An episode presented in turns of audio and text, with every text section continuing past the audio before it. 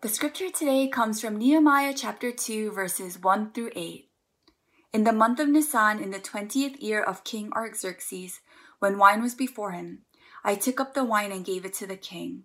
Now I had not been sad in his presence, and the king said to me, Why is your face sad, seeing you are not sick? This is nothing but sadness of the heart. Then I was very much afraid. I said to the king, Let the king live forever. Why should not my face be sad when the city, the place of my father's graves lies in ruins, and its gates have been destroyed by fire. Then the king said to me, What are you requesting? So I prayed to the God of heaven, and I said to the king, If it pleases the king, and if your servant has found favor in your sight, that you send me to Judah, to the city of my father's graves, that I may rebuild it. And the king said to me, the queen sitting beside him, How long will you be gone, and when will you return? So it pleased the king to send me when I had given him a time. And I said to the king, If it pleases the king, let letters be given me to the governors of the province beyond the river, that they may let me pass through until I come to Judah. And a letter to Asaph, the keeper of the king's forest, that he may give me timber to make beams for the gates of the fortress of the temple, and for the wall of the city, and for the house that I shall occupy. And the king granted me what I asked for the good hand of my God was upon me. The grass withers and the flowers fade, but the word of our God endures forever. Good morning. It's good to worship with you uh, this morning. My name is Brian. I'm one of the pastors at the church. Uh, if you were with us last week, Pastor Aaron kicked us off in a new sermon series in the book of Nehemiah, um, and we're calling it Rebuilding After 2020.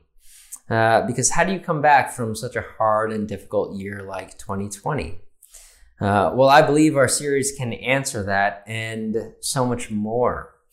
Uh, because our hope is that the series would, would be more than just a self-help guide to picking yourself up and pulling yourselves up by the bootstraps um, and getting on and getting out of an extremely difficult year.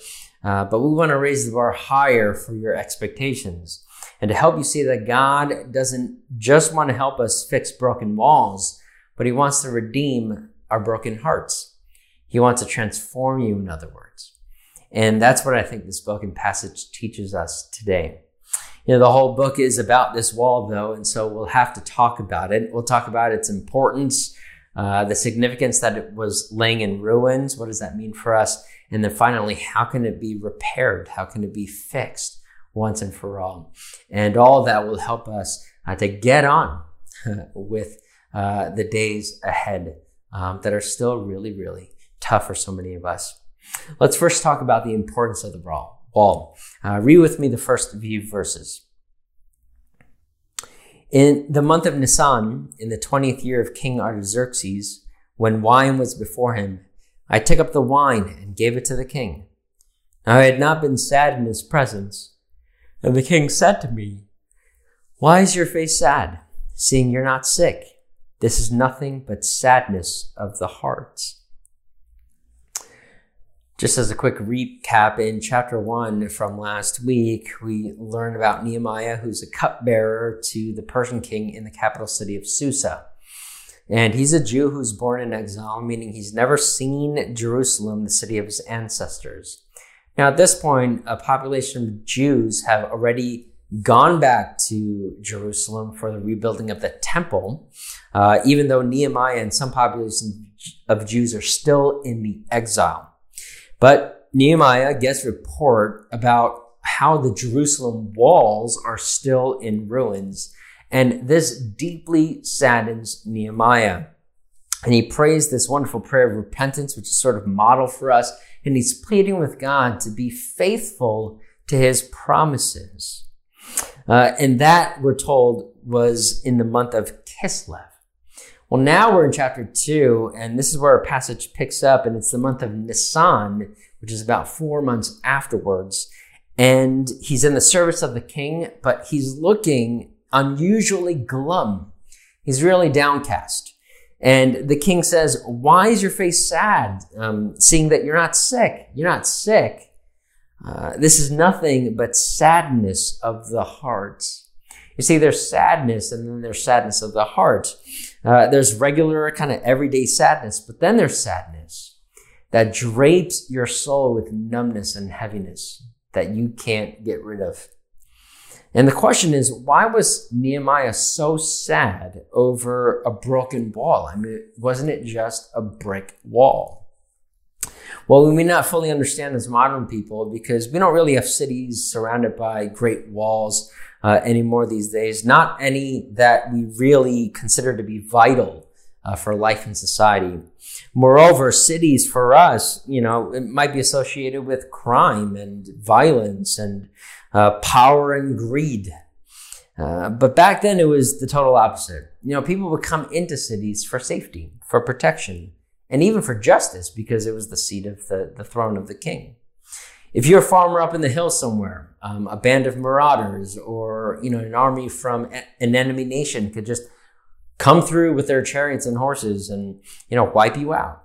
But if you're in a city protected by walls, uh, you'd have safety, you'd have comfort, uh, you'd have the protection of the king and his army and the walls that surrounded the city. And so it was protection. But there was another reason why these walls were so important to Nehemiah and the people of God um, in particular, and it was because these walls uh, surrounded the city of Jerusalem, which was considered to be the city of cities uh, for them. It was this, it was called the city of God, the city on a hill, uh, the holy city, the city of David, Mount Zion. The you know, uh, it was the city of cities. And you see, in the Jewish conception, Jerusalem was the city of cities because it was the place where heaven met earth. And more exactly, it was the place where heaven was on earth because the temple was in Jerusalem and God's presence, his glorious presence was, was in the temple. You know, the psalmist described Jerusalem like this. talked about its, how it was beautiful in elevation and how it was the joy of all the earth. Mount Zion in the far north, the city of the great king. You know, Jerusalem was viewed as the seat of God's rule. And so, when the city of Jerusalem and its walls were standing, the reality of the kingdom of God was well and true. Uh, that God and his people were in shalom and that they were firmly in God's covenant promises of blessings. And so why was Nehemiah so sad that this brick wall was in ruins? Well, look with me further, even though I know that's obvious by now. Look with me in Nehemiah 2 3. I said to the king, Let the king live forever. Why should my face be sad when the city, the place of my father's graves, lies in ruins and its gates have been destroyed by fire? Well, there it is. If the wall represented divine protection and covenant promises, and those walls lay in ruins, well, it must have felt like for Nehemiah, like God had abandoned him and his people, turned his face from him and estranged and distant uh, from him. You know, you have to remember for some of God's people, it's been nearly a century, if not more, that they've been in exile. And finally, they have a chance to come back to their home place, their homeland, under the decree of Cyrus. Uh, and home was supposed to be the land that God had promised them, land flowing with milk and honey, where they'd be safe from their enemies, a city, a dazzling city that all the nations would look at with marvel and amazement. But Nehemiah says, But the place of my father's graves lies in ruin, as if to say, the place of my ancestors, of my people, or at least the place where we used to get, be God's people, lies in ruins, is sort of the feel of what he's trying to say. But the matter gets more personal than this because if you were to ask a Jew who had returned to Jerusalem from the exile, you know, why does the wall remain in ruins? They would have responded, well, because we were in exile for a century or so. Well, why were you in exile? Well, because the Babylonians conquered our city and ruined our walls uh, and deported us out of Jerusalem. Well, why? How can God let this happen? And the Jew would have responded, Well, funny that you kind of phrase it like that because that's exactly right. God's the one who let this happen. And you'd ask, What do you mean God let this happen? And the Jew would have kind of lowered his head, sunk his head uh, lower, and said something like, Well, because God said that if we obeyed, that he would be our God and we would be his people and that he would bless us. But if we disobeyed, then he wouldn't be our God anymore and that we wouldn't be his people and that he would curse us. And that one of those curses would be that enemy nations would conquer us. And so what is, what is the wall that lay in ruins remind you of? What does it mean to you? And the Jew would sadly respond, well, it reminds us of our sin, our guilt, and our shame, that we're living in the consequences of our disobedience. You know, this broken wall is really a broken heart and a relationship with God. That's what it represents. You know, have you recently felt distant from God? Well, as our passage dictates, it, it could be a sin that keeps you feeling distant from God. And here's how it works. Here's an example from my life.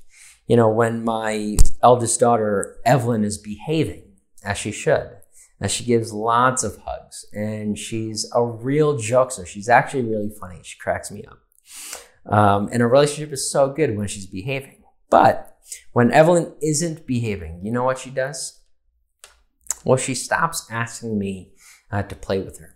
She stopped asks. She stops asking uh, me to build castles with her. She stops hugging. She stops joking. Sin creates distance uh, between us and God. Matt Smethurst said this Sins are not mere heavenly parking tickets, they're personal assaults against the holy God. Disobedience, therefore, always leads to distance. Do you feel distant from God? Well, the culprit could be sin in your life. And I want to give you uh, uh, a, a, a, chance to think about this now, um, to think about the kinds of thing, kinds of sins that you might have in your life.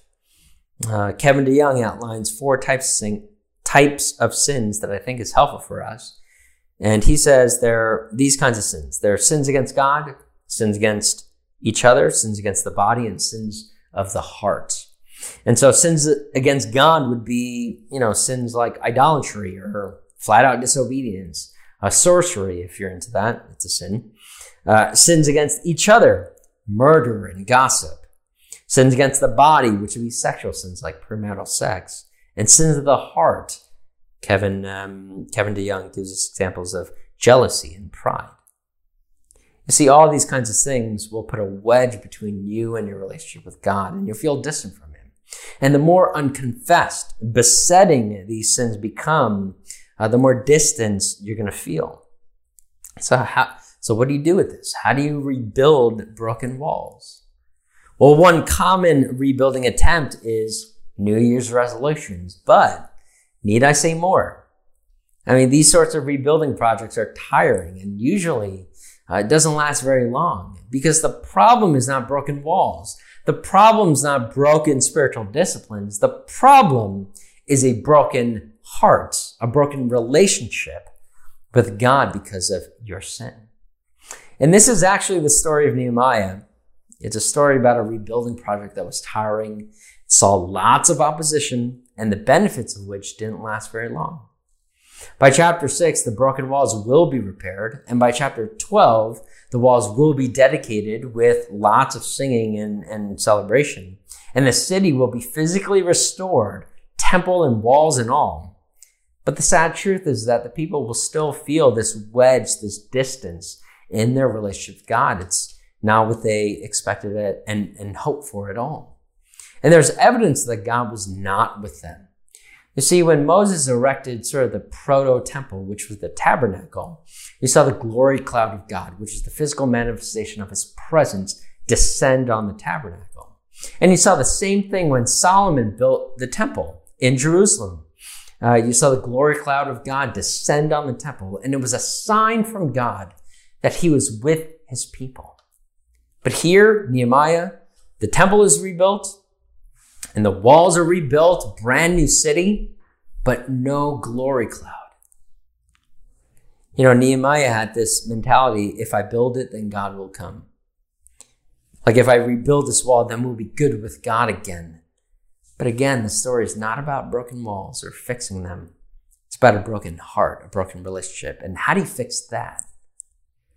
How do you fix that? This distance that you feel with God, how do we fix that? Well, the answer that the Bible gives to us is um, rather simple. And it's this it's to do away with the need for walls in the first place. Let me explain. Uh, rather than rebuilding broken walls, it's far better uh, to not need walls in the first place. Walls are meant to protect, right? But if you did one better, you'd get rid of the enemies from which you need the protection, hence the walls. You know, God spoke his plan for getting rid of the need for walls to begin with, and one such prophecy came from Zechariah. And Zechariah said this Jerusalem shall be inhabited as villages without walls because of the multitude of people and livestock in it. And I will be her wall of fire all around, declares the Lord, and I will be the glory in her midst. Now, Zechariah was prophesying 50 years before Nehemiah about one day when Jerusalem wouldn't need walls because the Lord himself would be the wall of fire to protect his people and that the glory of God would be in their midst. I mean, this is the greatest protection you would ever need. And you'd only need that once and you'd have it for life. You'd be set. Well, how will this come about? Now let's read the final few verses together. Then the king said to me, What are you requesting? So I prayed to the God of heaven, and I said to the king, If it pleases the king, and your servant has found favor in your sight, that you send me to Judah, to the city of my father's graves, that I may rebuild it. And the king said to me, the queen sitting beside him, How long will you be gone? When will you return? So it pleased the king to send me when I had given him a time. And I said to the king, If it pleases the king, let letters be given me to the governors of the province beyond the river, that they may let me pass through until I come to Judah. And a letter to Asaph, the keeper of the king's forest, that he may give me timber to make beams for the gates of the fortress of the temple, and for the wall of the city, and for the house that I shall occupy. And the king granted me what I asked, for the good hand of my God was upon me. You know, these final verses in our passage talk about Nehemiah and how he's going to request to go back to Jerusalem to rebuild the broken wall. And this pagan king grants this request with more. Uh, and you think, wow, this is such a nice pagan king. Uh, but the thing about it is, pagan kings didn't just let conquered subjects rebuild their nation. Uh, was it because this Persian was so benevolent that this is all happening? How and why has this happened? But the key is the last verse. Look with me again. And the king granted me what I asked, for the good hand of God was upon me. You know, the Persian king granted it, but it was because the good hand of God was upon Nehemiah. You know, even pagan kings are instruments in God's hands. Uh, he's the one true and good God, and He's the one who's sovereignly directing all of history so that broken walls could be rebuilt. But then what about Zechariah's prophecy 50 years ago about doing away with the need for walls? I mean, why is God sovereignly directing Nehemiah to go back to Jerusalem to rebuild the walls when 50 years before that he told Zechariah to prophesy that someday Jerusalem wouldn't need walls? Well, the simplest way to understand this is this. God allows Nehemiah to come and fix broken walls now so that he and God's people would realize their greater need to have fixed their broken hearts of sin later. And it's because later on in the story of Nehemiah, what we find is that the, the, the, the wall is rebuilt, uh, but God's presence isn't with them, and there's rampant sin all over the place. And that's actually how the book ends. Right? It ends unresolved you know, the way that he will ultimately teach them that uh, this this important truth that there's this greater need to have their broken hearts fixed is by fulfilling Zechariah's prophecy, but it would take many, many years later, 400 years actually, when a carpenter from Nazareth would show up on the scene. And John in his gospel explains it best. And this is how we see Zechariah's prophecy being fulfilled. And John gets it right when he wrote this. And the word became flesh and dwelt among us. And we have seen his glory, glorious of the only son from the father, full of grace and truth. And how did God's word come true? Well, it became flesh. That's how it became true. You know, that word dwelt among us, it's the word tabernacled. The glory of God had come to dwell with man. Jesus, the full glory of God displayed, the glory of God in our midst. And he would be the protection we would need from the greatest threat of all, which is the wreckage of 2020, hardships and sufferings in this life. No. The answer is the wrath of God. You see, man's greatest threat is God's holy wrath. Sinners can't stand in the midst of his glory because we're sinners. We would be pulverized. How can our broken relationship with God be restored if we can't stand in his presence? Because someone would have to pay the penalty of sin, which is death. God's holiness and righteousness and justice demands payment. And we in faith know how this goes. Jesus would be the glory who would come to be with his people. And instead of a glory cloud, what we got in Jesus was the God of glory himself, Jesus in the flesh. And so that we could have our broken hearts redeemed, he would enter into the fire of God's wrath so that we can enjoy God's glorious presence forever. He would have to die on a cross, taking upon himself the curses of our disobedience, taking on our sin and shame, thereby protecting us from the holy and justified wrath of God, which would have consumed us. It's by Christ's blood and his substitutionary and atoning death that we can enter into the presence of God. That finally, that God's glory would be in our midst. This is what Paul meant when he wrote in Ephesians. You who once were far away have been brought near by the blood of Christ. Friends, you're brought near to your God into his glorious presence because Jesus essentially became a wall that would be battered and broken down into ruin so that we'd never need another wall for protection again. Once and for all, he took the sin, shame, guilt upon himself so that God's glory could be in our midst. It was never ultimately about fixing broken walls, but it was about redeeming your broken heart of sin. And in Jesus, we have been redeemed. That's all great, Brian, but my life is still tough. You know, we need to live with hardship. And so the trials and difficulties of this season are still things uh, that we'll need to contend with. So, how do we? How does this help us? I want to leave you with something small and simple.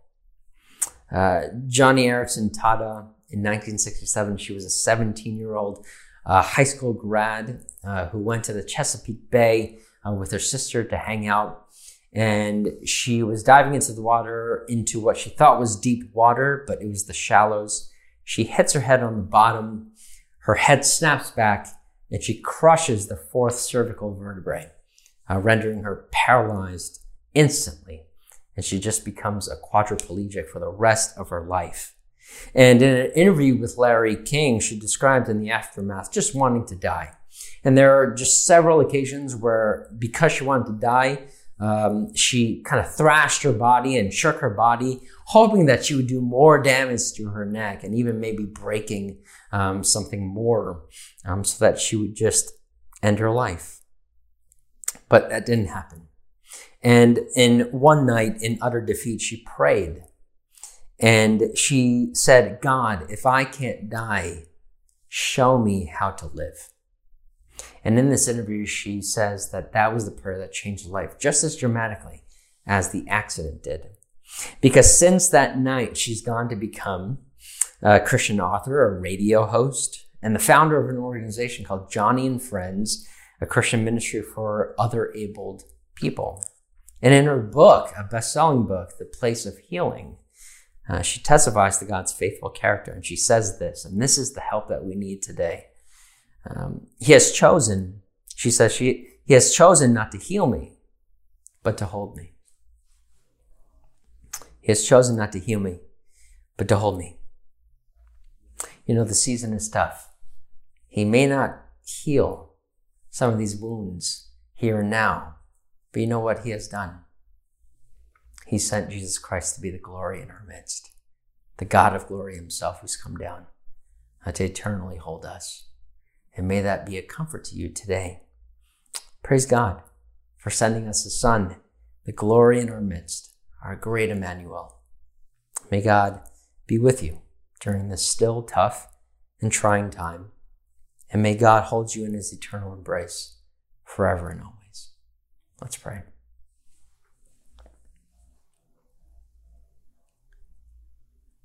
Father in heaven, we thank you for sending us your Son, the God of glory himself, so that he could be our great Emmanuel. Thank you that even though you may not fix our broken walls, uh, that in Christ that you fix our broken hearts of sin, that we could be restored in our relationship with you. And that might be just all that we need this season to get through. Thank you for your promise in Jesus. In Jesus' name we pray. Amen.